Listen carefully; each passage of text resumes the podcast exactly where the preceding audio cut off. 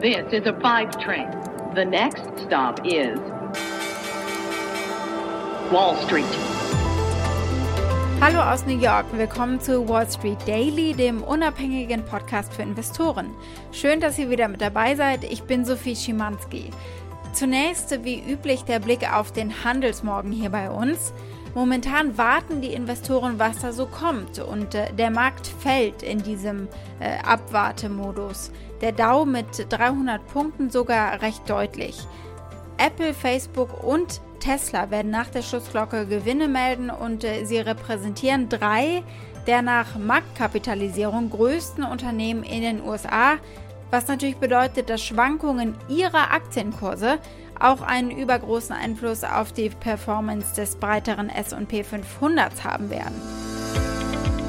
Gestern Abend Microsoft mit sehr, sehr starken Quartalszahlen unterwegs gewesen. Es lohnt sich, die Zahlen etwas genauer anzuschauen. So Microsoft definitely hitting new all-time highs, trading all the way as high as $243.26. Wir haben natürlich heute nach Handelsende Apple, Tesla, wir haben äh, eine Facebook mit dabei. Definitely going to be very, very exciting.